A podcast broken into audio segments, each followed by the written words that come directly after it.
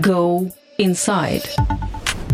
Меня зовут Роман Доброхотов, я шеф-редактор издания «Инсайдер». И сегодня у нас в гостях экономист Владислав Иноземцев, с которым мы обсуждаем российскую изоляцию, наступившую после введения войск в Украину, вернее уже нового введения войск в Украину и начала новой фазы, горячей фазы войны. Собственно, здесь бездна тем для дискуссии, но самый интересный вопрос, который задают сейчас, наверное, многие э, россияне и друг другу, и, и, и властям, это как по ним ударят те санкции, которые уже были введены и которые некоторые еще не были, но обещаны, и, и, и выдержит ли само государство такую экономическую нагрузку, которая возникла в, в том числе в связи с тем, что заморожены внешние резервы, сильно ограничивается торговля, ухудшается, естественно, инвестиционный климат до, наверное, худших показателей за да, всю да, да. историю, наверное, со времен Советского Союза.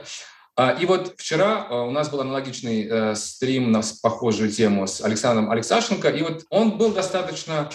А, Сергеем все-таки. А, Сергеем Алексашенко, да, простите. Он был достаточно оптимистично настроен и говорил о том, что, ну, то есть он, конечно, предрекал э, серьезный экономический кризис и много других проблем, падение уровня жизни и так далее, но тем не менее он считал, что государство может существовать стабильно в этих условиях, и концом путинского режима санкции в нынешнем виде не станут. Вот, Владислав, у вас какое ощущение, если это затянется надолго, и если будут продолжаться а, аналогичные санкции дальше, вот насколько хватит ресурсов у российской власти, российской экономики?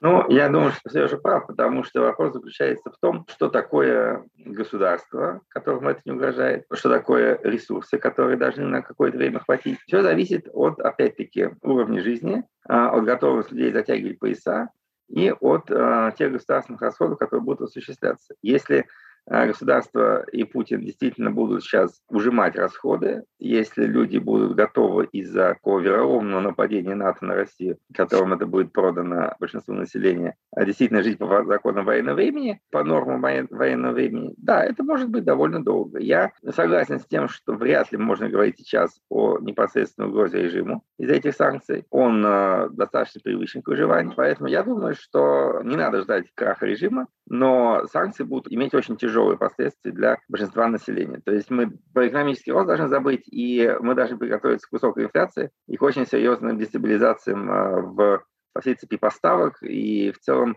ну, предпринимательский климат, вы уже сказали, что будет никакой, он действительно уже никакой. Ну, э, мы отдельно поговорим еще о том, насколько наше население готово э, затягивать пояса. В этом, кстати, есть тоже сомнение о том, что здесь очень большой ресурс затягивания, что еще осталось много дырочек на этом поясе. Но есть же еще э, элиты, по которым это тоже ударило все достаточно сильно. И дело не только в том, что их дети не смогут теперь учиться в Лондоне, и э, сами они не могут э, на Лазурном берегу теперь проводить свои выходные, но и в том, что многомиллиардные бизнесы некоторых олигархов могут быть разрушены. Там. И в том числе тех олигархов, которые ранее не ассоциировались прямо с самым узким кругом Путина, такие как там Мордашов или Альфа-Групп. По ним это тоже ударило очень сильно. Э, я не уверен, что они этого ожидали. Вот какова может быть реакция этой части элиты? И может ли она что-то сделать для того, чтобы повлиять на Путина? Ну да, вот я бы разделил это на две части. Этот вопрос. С одной стороны, безусловно, мы имеем ситуацию, когда никто не ждал таких санкций. То есть я просто действительно не знаю ни одного эксперта, который предсказал бы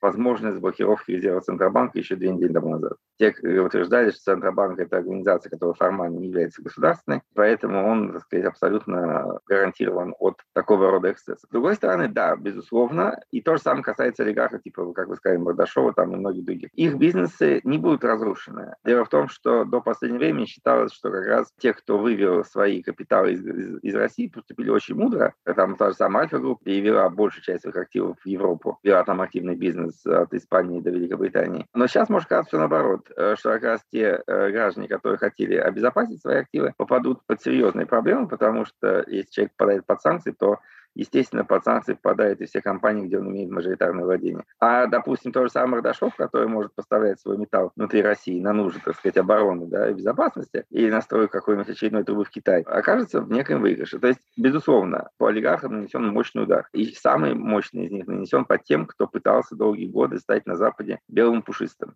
И это, как бы, на мой взгляд, довольно противоречивое решение, но не важно. Но, во-первых, никто из них не разорится, я думаю, в большинстве своем. И э, им дан сигнал просто стоять мирно и делать все, что им скажут. И они будут это делать. А есть вообще у олигархов хоть какие-то рычаги влияния на исполнительную власть сегодня?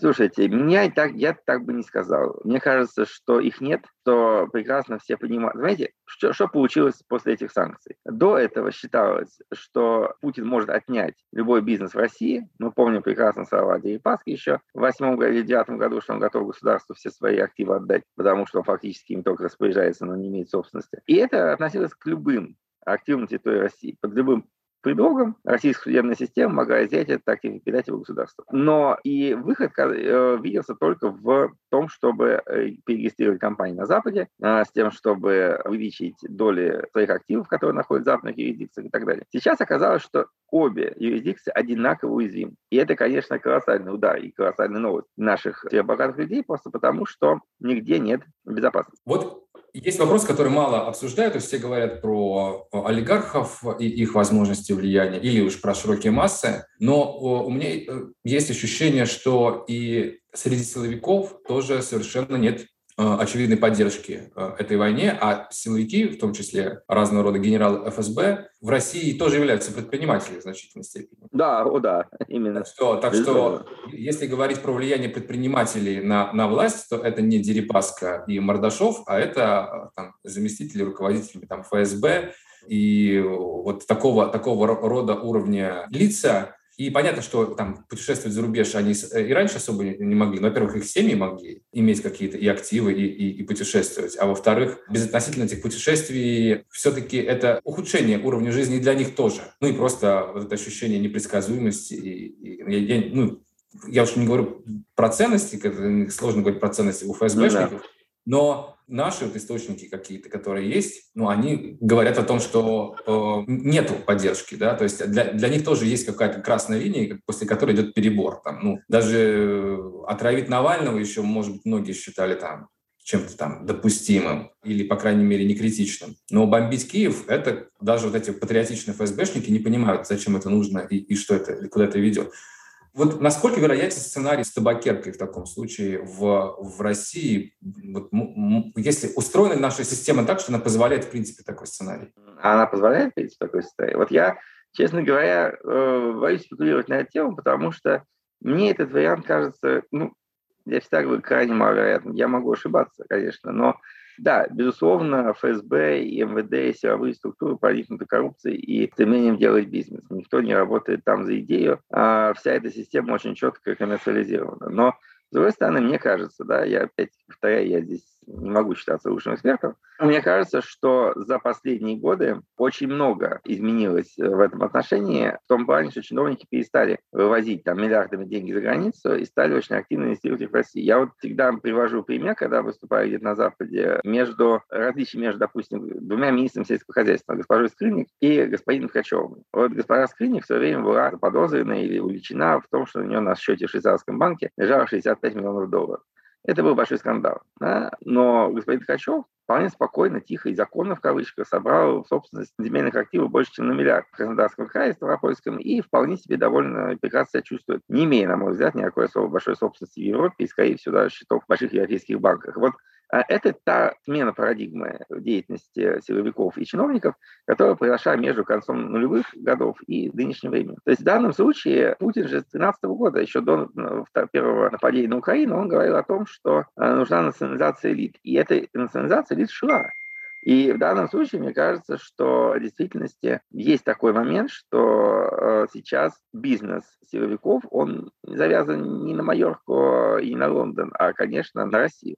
И в этом отношении, да, они могут быть недовольны вторжением в Украину и бомбежку Киева, но они прекрасно понимают, что если эта система рухнет, то э, для них рухнет абсолютно все. Это ясно каждому. Поэтому Я не думаю, что они будут стремиться к тому, чтобы эту систему разрушить. Более того, я глубоко убежден в том, что тот э, персоналистский режим, который создан в России, он вообще не имеет возможности трансфера и наследования. Поэтому э, пока Путин жив, э, они что-то могут иметь. Конец Путина – это полный крах этой системы. Ну и поговорим все-таки о главном субъекте и главном пострадавшем, если мы говорим про Россию, в этом конфликте. Это многонациональный русский народ, российский, да, российский народ, который оплачивает эту войну, который поставляет туда живую силу в лице наших солдат и который первым получит по башке от этих санкций, потому что наименее защищенное слои населения почувствуют это и уже почувствовали это прямо вот сразу, прямо сейчас, потому что цены уже на многие продукты выросли и, видимо, будут расти дальше.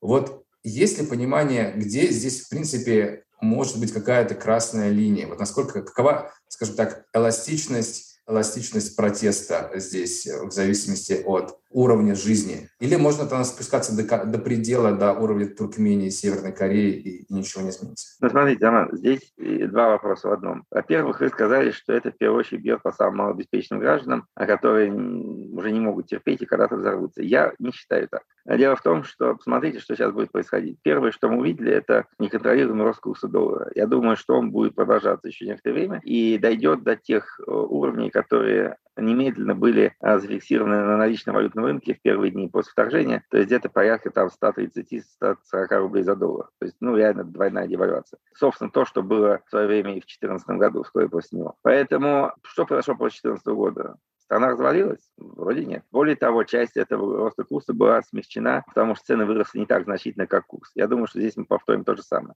То есть курс вырастет вдвое, цены вырастут, я думаю, в этом году процентов на 30. Но в любом случае это тяжелый случай, но он не убьет российскую экономику и уничтожит определенную поддержку Путина. Это раз. Второй момент. Надо понимать, что сейчас будут в первую очередь отключаться и гибнуть те продукты и услуги, которые были завязаны на высокий технологический а, уклад. Да, вот мы уже видели, что фактически отключен Apple Pay и Google Pay. Будут какие-то проблемы с кредитными картами, будут проблемы с международными интернет-магазинами. Невозможно будет купить билеты на сайтах, но, с другой стороны, непонятно, куда лететь уже сейчас, вот, и так далее. Повышается, в первую очередь, мы видим, как переписывают ценники на электронику, автомобили. Сейчас будут очень много проблем с, тех, кто, с теми, кто хочет взять кредит на квартиру. Но опять-таки все эти люди – это не низший э, класс российского общества. То есть мне кажется, что как раз нынешняя ситуация, она ударит в первую очередь по среднему и высшему классу. А по городскому населению гораздо меньше имеет, чем по какой-нибудь глубинке. Цены на гречку тоже вырастут, но они уже росли достаточно много. Я думаю, что власть будет делать все, чтобы в этот раз не они выскочили вперед. Это первая часть вопроса. Вторая часть вопроса относительно того, насколько люди готовы действовать в ответ. Мое личное точка зрения, она заключается заключается в том, что мы со времен распада Советского Союза ни разу, за исключением, может, там, 93 -го года, 92 -го, не видели серьезных протестов на экономической, на экономической основе. Это происходит, на мой взгляд, потому что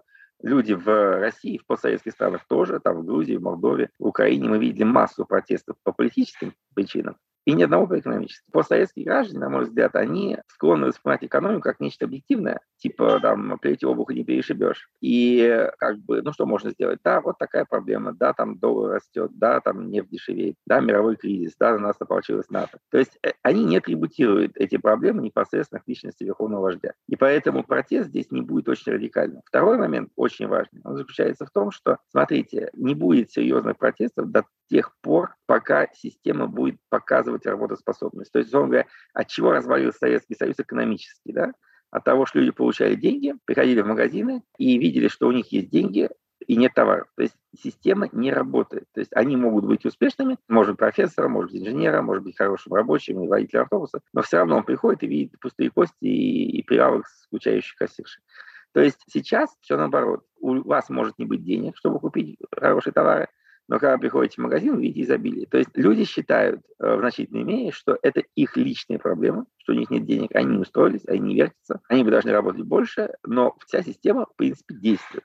Вот я думаю, что серьезная экономическая проблема для Путина сложится тогда, когда система перестанет действовать. И когда люди поймут, что это системная проблема, а не их лично. До той поры, пока это не случится, я серьезных протестов не жду. Здесь может быть более сложная причинно-следственная связь, а, например, такая, что действительно лозунгов каких-то экономических на всех протестах на постсоветском пространстве, которые мы видели последние там, 30 лет, а, мы, их не было. Да? В основном это были лозунги политические. Но сами протесты, как правило, возникали массовые, по-настоящему массовые протесты возникали в экономически плохих условиях. То есть одно с другим может быть связано. То есть, например, тот же там Советский Союз, да, когда он развалился, люди не выходили с э, протестами «давайте колбасу в магазины» с этими лозунгами. Они выходили с лозунгами там, «не вводите войска там, в Литву» и там «долой однопартийность» и так далее. Но это происходило на фоне фантастического дефицита. То есть может такая быть ситуация, что из-за экономического кризиса в целом лояльность властям падает, и те активные слои населения, у которых есть свои политические требования, назовем это условно интеллигенцией, или там либеральным частью населения, они понимают, что за их спиной поддержка большинства населения, которое тоже хочет перемен. Просто вот первые ряды выходят не, не, не те, кто с экономическими требованиями, в первом ряду выходят те, кто с политическими, но они ощущают за собой, они ощущают, слышат очереди в магазины, слышат, что говорят таксисты, слышат, что все, все недовольны, все, все хотят э, этих перемен. Вот э, может такое повториться и сейчас, что почувствовав делегитимацию легитимацию власти, политические такие мотивированные люди выйдут и обнаружат, что их на площади очень много на самом деле, и что все поддерживают эти перемены? Не уверен, потому что, знаете, можно сравнивать сколь угодно с Советским Союзом, но на мой взгляд, вот мои сравнения, которые я только что привел, они как раз связаны с тем, что Советский Союз очень отличался от того, что мы имеем. И мы не можем переносить на нынешнюю почву то, что было тогда. Вот то, что вы сейчас говорите, это снова попытка перенести позднесоветскую реальность на нынешнюю. Позднесоветская реальность была иной люди были воспитаны в совершенно другой традиции. Они были коллективистами, а сейчас мы видим общую атомизацию. А они жили в обществе плановой экономики, где все атрибутировалось государству, все проблемы. Сейчас это не так. А поэтому я просто могу напомнить, что Майданы в Украине 4 и 14 годов произошли на фоне успешного экономического роста. В рыночных экономиках очень серьезные протесты, в том числе политические, возникают в вполне благополучных экономических условиях. Вспомните 68 год. Это конец 30-летия выдающегося экономического роста в Европе. Поэтому я думаю, что нет, я бы не ставил здесь таких надежд, не создавал бы таких надежд, честно говоря. Ну, еще другая интерпретация того, почему в России и в постсоветских, многих постсоветских странах а, общество так не склонно реагировать а, протестами на, в том числе, экономические трудности, это это потому, что протесты обычно, широкие протесты возникают там, где высока безработица, и значительная часть людей понимает, что ну, объективно им надо как-то кормить свою семью, и это их протест — это знак отчаяния, потому что они как бы не устроены. Да, да. А в России же хитрая государственная система скрыла эту безработицу, вот, вот эту скрытую фиктивную безработицу, когда человек вроде как работает на госучреждении, но получает там совершеннейшие копейки, но он боится и их тоже лишиться, если он выйдет на протест, потому что тогда он и эти копейки не будет получать. То есть вот это. Конечно, и власть тоже манипулирует этим очень умело. Мы видели, допустим, какие штрафы выставляются под разными предлогами протестующим. И власть прекрасно понимает, что сейчас у людей есть, может быть, очень маленькие, но деньги. У людей есть очень небольшая, но собственность процессов те же самые квартиры, которые в Советском Союзе не были в собственности граждан. И э, власть понимает, что у людей есть что терять. Вот рыночная экономика, мы все предполагали, что она создаст огромное количество собственников, которые поймут свои интересы и начнут прессинговать государство. Но она создала другую ситуацию. Она создала огромное количество людей с собственностью, которые ос- осознают возможность потери этой собственности из-за действий государства. И поэтому даже менее протестны. Ну, суммируя вышесказанное, получается, что самый вероятный прогноз – это то, что система устоит э, в этих санкциях, и дальше все будет просто определяться самим желанием Путина, хочет ли он дальше идти на примирение Запада или нет. Если он не согласится на те а, условия, которые Запад ему выдвигает, вполне возможно, что мы дальше следующее десятилетие проведем в полной изоляции с этими санкциями, с сильно упавшей экономикой. Смотрите, нет, я немножко бы здесь поправил. Э, ну, опять, возможно, что вы правы, но Смотрите, во-первых, Запад не предъявляет Путину никаких условий, никогда не предъявлял. То есть э, на что Путин должен соглашаться, не очень понятно, потому что каких-то условий ему никогда не ставили. Ему мягко говорили, что Вова, тебе бы лучше из Крыма уйти, но если ты не уходишь, ну ничего страшного. То есть, по большому счету, до последнего времени серьезной санкционной борьбы с Россией не велось. Поэтому мы сейчас, на мой взгляд, должны быть довольно осторожны э, в том, чтобы оценивать эту войну как э,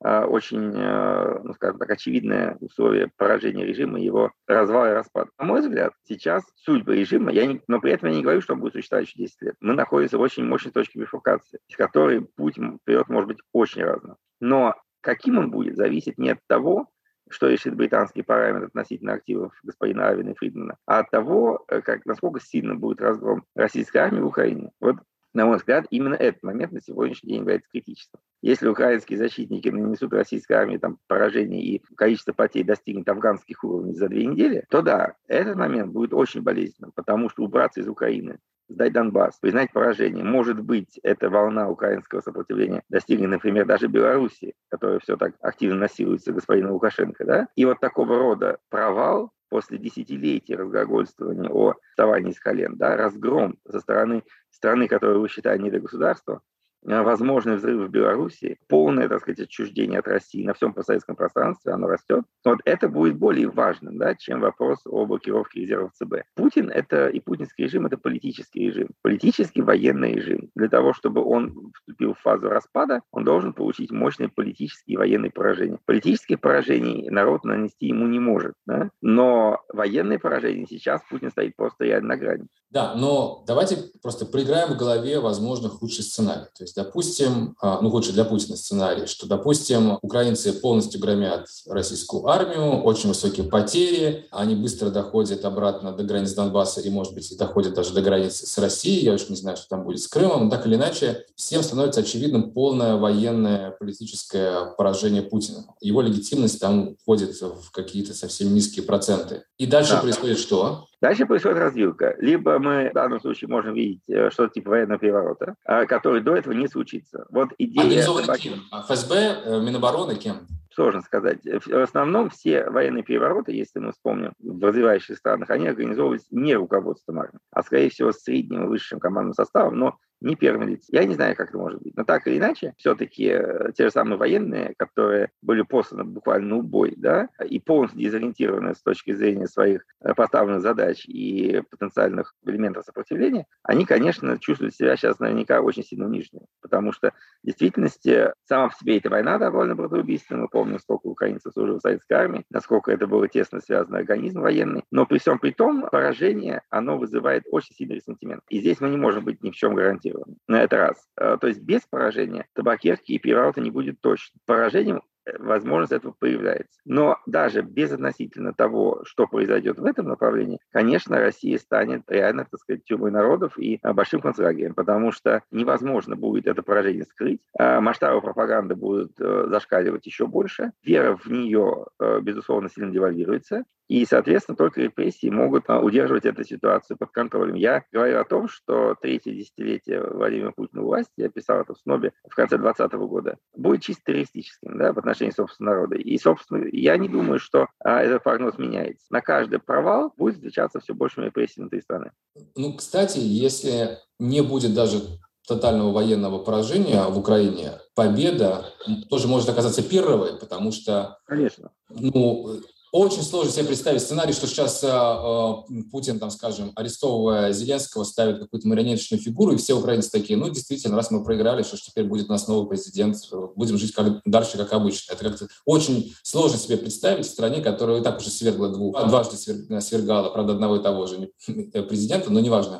Но это, это далось им большими усилиями, и, скажем, сама Россия, вот, например, так бы не смогла. Да. Э, и, и, и можно ожидать настоящей тогда партизанской войны против оккупационного режима, если он будет. Справится ли э, российская система, в том числе российские силовики, с 40 миллионами украинцев, которые не хотят жить под Владимиром Путиным? Нет, ну здесь даже дискутировать невозможно, это сценарий нереализуем. И, на мой взгляд, э, многие эксперты на самом деле говорили о том, что Путин не вторгнется в Украину. Я сам был этого же мнения. Я до последнего дня считал, что это невозможно. Именно потому, что победа над украинским государством и украинским народом нереалистична. И мы даже сейчас видим, что российские военные, они, в принципе, технически даже не могут победить нынешние украинские войска. А если э, мы увидим массированную военную помощь Запада, которая уже идет, собственно говоря, то я думаю, что это станет еще более очевидным. Но, на мой взгляд, все говорят очень разумно. Невозможно сейчас захватить миллионный город и вести уличные бои в течение недели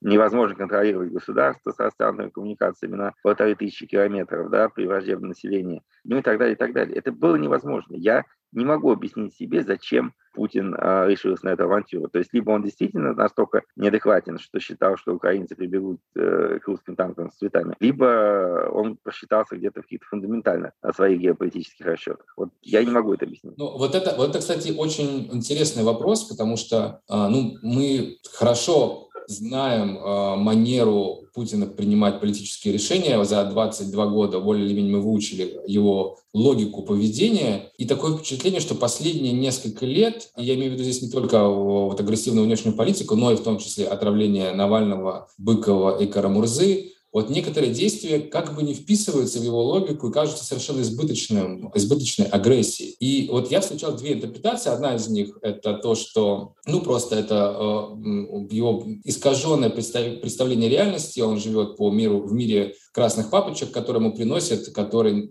настолько оторван от реальности, что нам просто сложно понимать, что творится в его голове. Он живет в какой-то альтернативной VR какой-то вот реальности, и, и, и, и там все логично в его голове. А вторая интерпретация, и, честно говоря, вот мне она кажется чуть более правдоподобной, потому что красные папочки же были всегда. А почему-то ну, да. в последние годы вдруг он так стал себя вести. А вторая – это какие-то психиатрические изменения, связанные, там, кто-то говорит о том, что это там, деменция и разрушение там, префронтальной коры головного мозга, который приводит к тому, что человек ведет себя таким странным образом. Другие говорят, что Путин всегда был таким, но это уже другой диагноз, это психопатия, которая -то всегда была при нем, но раньше были сдерживающие факторы, становилось все меньше, меньше, меньше, и он позволяет себе вести более жестоко. Так или иначе, это какое-то психиатрическое объяснение. Вот если выбирать между психиатрическим и путинской виртуальной реальностью красных папочек, что из этого для вас более более правдоподобно? Для меня более правдоподобно первый вариант, потому что, да, я слышу очень много вариантов, рассказов о том, что у человека есть серьезные проблемы со здоровьем, но э, эти разговоры ведутся давно, никаких реальных подтверждений этому не происходило и не, появлялось. Человек жив и вроде бы весьма дееспособен. То есть я думаю, что вопрос именно в том, что у Путина либо всегда все получалось, либо у него всегда любые неприятности и провалы его политики очень быстро микшировались с какими-то достижениями и успехами. То есть он считает себя, на мой взгляд, абсолютно везунчиком, с одной стороны. А с другой стороны, никто не сопротивляется никаким его решениям и предложениям. То есть система работает исключительно исполнение. И если вы живете, так сказать, половину своей сознательной жизни в условиях, когда все, что вы говорите, воспринимается как божественное слово и тут же реализуется, то я думаю, что здесь, конечно, возможность анализа, она полностью атрофируется. Поэтому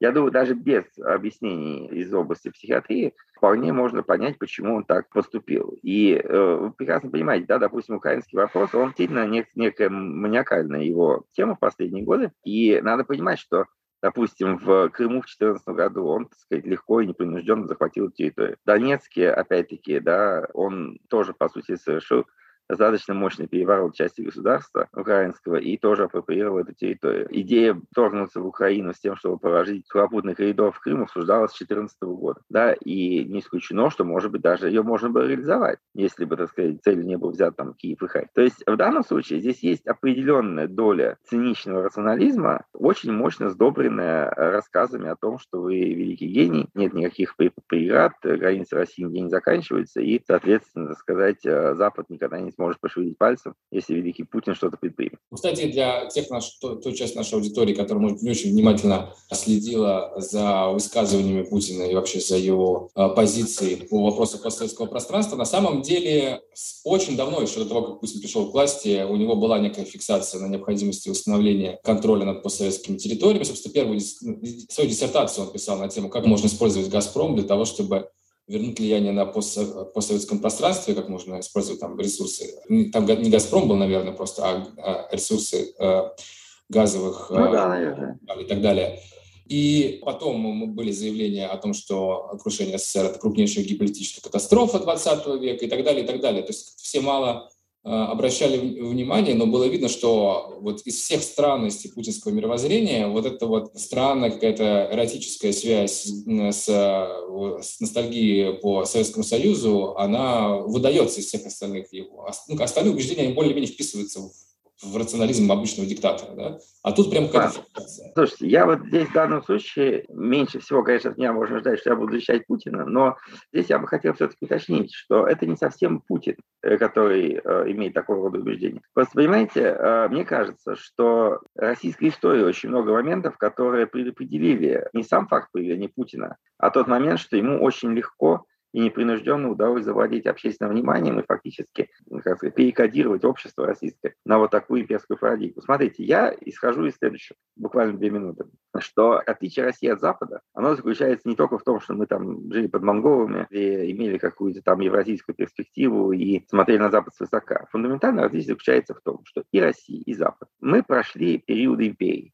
мы прошли периоды захватов и колонизации. В этом отношении Россия на европейские страны невероятно похожа. Когда Америка, э, британцы шли в Америку и основывали Джорджтаун или Бостон, русские шли за Урал основывая Томск, Иркутск э, и доходя до Тихого океана. Методы экспансии были приблизительно одинаковыми. Если мы рассказываем про то, что в Америке убивали индейцев, можно почитать свидетельства о Чукотки. Они очень похожи. После этого в XIX веке мы увидели ровно то же самое в другом географическом направлении. То есть если раньше Запад шел на запад, а мы шли на восток, то дальше и Россия, и Запад пошли на юг. Только Запад шел в Африку, в Юго-Восточную Азию, а Россия шла в Центральную Азию, на Северный Кавказ и Закавказье. В обоих случаях колонизация была крайне похожей. Да, в Сибири была заселена представительной нации и стала там большинством. Русские, украинцы, белорусы стали большинством славяне. Таким же образом, как и Северная Америка была заселена европейцами. Юг не был заселен просто потому, что он был более многочислен по местному населению. И как британцы контролировали Африку небольшими отрядами, так и Россия и Туркестан. Вот это похожести. Но есть и отличие. Фундаментальное, фундаментальное отличие. Оно заключается в том, что ни одна европейская страна не захватывала колонии до той поры, пока она сама не становилась национальным государством. У Пруссии не было колоний, они были у Германии. У Пьемонта не было колоний, они были у Италии. У Бургундии не было колоний, они были у Франции. И у Эльса тоже не было колоний, и у Шотландии. Они были у Великобритании как единого государства после унии с Шотландией. И то же самое э, Колумб поплыл в Америку после реконкиста, а не до. Не из Севильи, а из Испании. Вот эти моменты очень важны, потому что, с одной стороны, у вас может сложиться национальное государство, а потом империя вы очень четко понимаете, что у вас есть э, нация, которая может потерять империю, но остаться нацией. Это раз. В России этого не было. Для России империя – это сама суть существования государства. И мы не знаем границ этой империи. Мы не понимаем, какую потерю мы можем понести, оставшись самими собой. У французов было понятно, что если они теряют Камерун, то Франция остается. А в России непонятно. Если мы теряем Чечню, остаемся мы России. Хотя, в принципе, лучше мы ее потеряли, конечно. Вот. Второй момент тоже очень важный, заключался в следующем, что Россия начала имперское строительство не будучи национальным государством. Как я уже сказал, это была империя, созданная Московией, вплоть до Тихого океана. Затем эта Московия превратилась вместе с своей империей в Россию. Посмотрите титулатуру российских правителей. Э, слово «Россия» появилось в середине 17 века. И затем Россия уже начала новую волну экспансии, создала вторую империю, империю, созданную Россией, Российскую империю. Вот, по сути дела, у нас возникла матрешка. Европейские империи, они сокращались и расширялись. То есть, допустим, Великобритания теряла Америку, и через 15 лет тот же генерал, который проигрывал ведущую основную битву Джорджа Вашингтона, уже сражался в Индии. И империя восстанавливалась в другом направлении. Она развивалась как биение сердца. Сужение, расширение, сужение, расширение. В России этого не было. В России было только расширение. И поэтому любое сокращение пространства пространства доминирования, оно вызывает катастрофический кризис национальной идентичности или там, государственной идентичности, потому что нации так и нет. Поэтому Путин не есть от, э, что-то особенное от российского народа. Он очень хорошо уселся на фобии и страхи и э, историческую память населения. Он не переделал этот народ, он его, скорее всего, использовал. Отчасти я здесь соглашусь, но есть и контраргумент. Э, Россия уникальная абсолютно страна в мире по степени своей культурной интегрированности. И если вы, скажем, в Москве разговариваете с двумя своими знакомыми, и один будет из Калининграда, а другой из Владивостока, по их речи, акценту, по словам, которые они употребляют, вы не поймете, кто из них откуда. При том, что это практически разные стороны земного шара. В то время как в Англии не нужно идти даже до каких-то там бывших колоний, вы отъезжаете да, полчаса, и они не понимают, о чем там люди говорят. То есть это очень культурно. А, ну, а страна развивалась с очень высокой автономией всех этих регионов, которые чувствуются до сих пор на языке. В России же Советский Союз, он как бы по-настоящему выстроил новую э, культурную национальную идентичность, которая э, вполне прекрасно существует даже в многонациональном своем составе. То есть у меня есть знакомый а, армянин, этнически выросший на э, Сахалине, который сейчас живет в Москве, и ну, как бы он, нет никакой идентичности, кроме того, что он просто россиянин, и не может. И это очень устойчивая история. То есть как бы здесь, э, мне кажется, каждому русскому человеку понятно, что э, постсоветскому даже сказал, э, россиянину, да, вот, я не знаю, как было там в 19 веке, но сейчас нет какой-то угрозы, что от нас может отвалиться, условно говоря, Камчатка или еще что-то. То есть такой фобии, фобии комплекса нет. И если поговорить с молодым поколением, то есть все люди младше там 35, наверное, лет, то у этой части населения, чья зрелость пришла уже на там, 90-е нулевые годы, у них нет никакого ощущения, никакой боли фантомной по поводу Украины, а, Белоруссии, я же молчу про Прибалтику. То есть нету какого-то генетического кода, который бы говорил, что нам надо быть империей, нам надо разрастаться и так далее. Это такая история для старшего поколения, очень важная, для Путина в том числе, для его, для его поколения. Но у меня есть ощущение, что здесь очень серьезный такой демографический разброс в ценностях. И, кстати, вот это тоже интересная история, что э, какой самый такой предиктивный показатель для оценки лояльности лояльности Путину. Это будет не, э, не, ва, не ваше образование, не ваше э, регион, там Москва или дальняя провинция, это будет, э, я не знаю, не какой-то бэкграунд, самый предиктивный показатель с точки зрения ваших взглядов политических, ваш возраст. То есть если социолога спросить, какой вы хотите узнать один факт о человеке, чтобы спрогнозировать его политические убеждения относительно Путина, он скажет возраст. Люди младше 30 там, лет будут, скорее всего, против и чаще всего не разделяют более или менее все позиции по всем вопросам. Вот а, нет ли здесь основного риска для Владимира Путина, потому что он может что угодно сделать, но не может остановить тенденцию того, что молодые люди растут в других ценностях и вообще не понимают, на каком языке он говорит. Ну, конечно, есть. Конечно, есть. И, собственно говоря, я думаю, что здесь мы должны говорить о двух очень понятных и простых вещах. Во-первых, что Путин понимает, что время уходит. И в этом нет никакого сомнения. Да? И, по большому счету, оно уходит из точки зрения сдвига поколений, о котором вы говорите. Оно уходит из точки зрения того, что действительно вот уже может быть, не в 2024 году, но очень скоро проблема транзита действительно встанет во власть. Ну, вот, и Путин это прекрасно понимает. И я думаю, попытка захвата Украины, она в какой-то мере была обусловлена и желанием, так сказать, снять этот вопрос на какое-то время, еще как он был снят после Крыма. Но, с другой стороны, в России, я бы так сформулировал, население той возрастной категории, там, до 30 лет, о которой вы говорите, оно на сегодняшний день не является каким-то субъектом принятия решений. Потому что, допустим, в той же Украине, э, да, прошло 30 лет со времени распада Советского Союза, поколение, допустим, 40-летних, которое уже не помнит СССР, оно, извините, находится у власти в лице господина Зеленского. И посмотрите на украинское правительство, да, там, на там, бывший премьер Гончарук, он уже там два года как не премьер, ему 36 лет. Вот, а, и в этом отношении реальная власть и реальное влияние молодежи на украинскую политическую жизнь, она неизмеримо выше, чем в России. И даже если мы посмотрим на украинских олигархов, которые все говорят, что такой же олигархический режим, как в России, это тоже не совсем так, потому что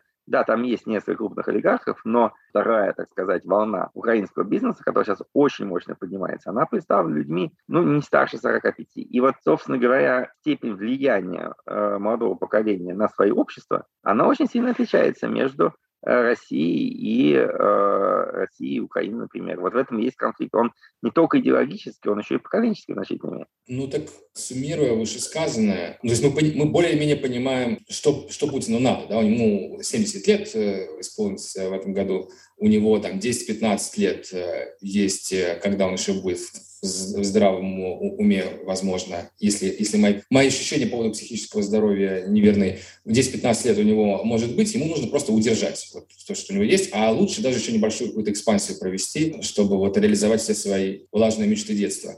Да, но, но вопрос в том, что а, о, какие все-таки альтернативные сценарии есть, ну, помимо того, что, да, мы сказали, что есть сценарий табакерки в случае, если Путин там проиграет разгромлена эту войну, будут ужасные потери афганские. Но какой-то еще, хоть какой-то другой сценарий смены все-таки этой политической системы до смерти Путина да, в ближайшие э, годы, он хоть какой-то просматривается вообще? Например, в случае, если Запад усилит свое какое-то давление, еще какие-то дополнительные санкции и так далее. Смотрите, по поводу Запада у меня тоже появилась мысль, но она идет немножко в другом ключе. Помним же мы прекрасно, что происходило во времена перестройки с политической точки зрения когда э, Запад, вот сейчас что делает Запад? Он говорит, Россия сошла с ума, вы ведете завоевательные войны, мы хотим закрыть для нас, для вас наше воздушное пространство, потом визовую систему, потом выгнать послов. Вполне возможно законсервировать там все ваши торговые операции и типа там монголизируйтесь и дальше у себя в собственной границе. Когда шла перестройка, еще до того, да, и в самом начале, Рейган на Берлинской стены говорил, мистер Горбачев, свалите эту стену. Вот Запад, он а, во многом, а, на мой взгляд, не то что проигрывает, но в какой-то мере утрачивает момент, когда он начинает отгораживаться от России. То есть фактически вопрос, на мой взгляд, который мог бы быть Западом? Он мог бы быть поставлен иначе. А именно вопрос о том, давайте, приходите к нам. Вот бросайте Путина, приходите к нам. Если вы свергаете Путина, вы получаете кандидатское членство в Европейском Союзе, безвизовый въезд, защиту собственности, нормальные законы. Пошлите к черту этого идиота, и мы будем с вами вместе. Вот надо закрыть разговор о том, что Россия слишком большая, чтобы быть частью Европы, что она безумно дикая и все такое прочее. Нет, вы будете с нами. Вот посмотрите, как изменилось отношение к Украине. 20 лет все говорили о том, что Украина – это не совсем Европа, она славянская, она православная, она остаток Советского Союза, Российской империи. Еще там через 40 лет она может быть Евросоюзе, но не раньше, пока она все удовлетворит всем требованиям. А сейчас э, заявку России, Украины на принятие в ЕС рассматривают в Европарламенте сегодня. Это невозможно было предположить месяц тому назад. Да? Вот собственно говоря, почему? Потому что если люди видят, что их идеалы и на их стремление к нормальной жизни, а люди хотят нормальной жизни, реалистичны, у них исчезает ощущение безнадеги и о том, что они ничего не могут сделать. Вот. И опять-таки, так же, как советские люди выходили на демонстрации для того, чтобы жить как на Западе, но это, понятно, не удалось, да, и Запад совершил много ошибок после этого, и мы совершили много ошибок. Но попробовать еще раз таким образом, на мой взгляд, было бы разумно с точки зрения Запада. Потому что Запад должен быть не только кнут, но и пряник какой-то. Для того, чтобы... Однозначно.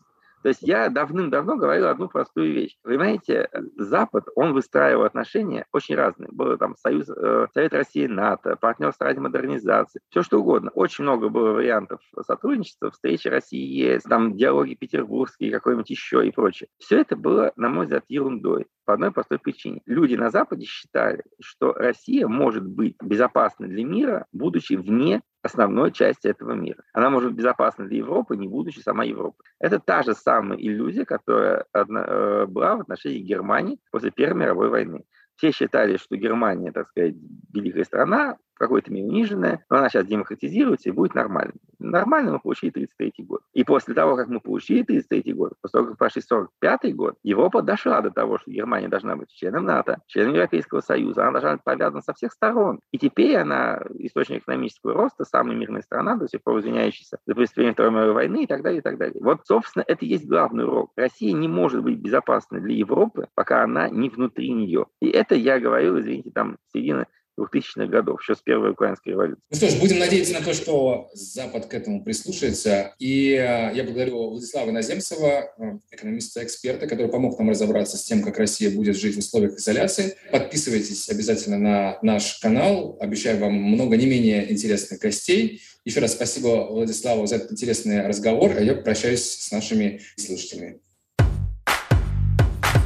Go inside.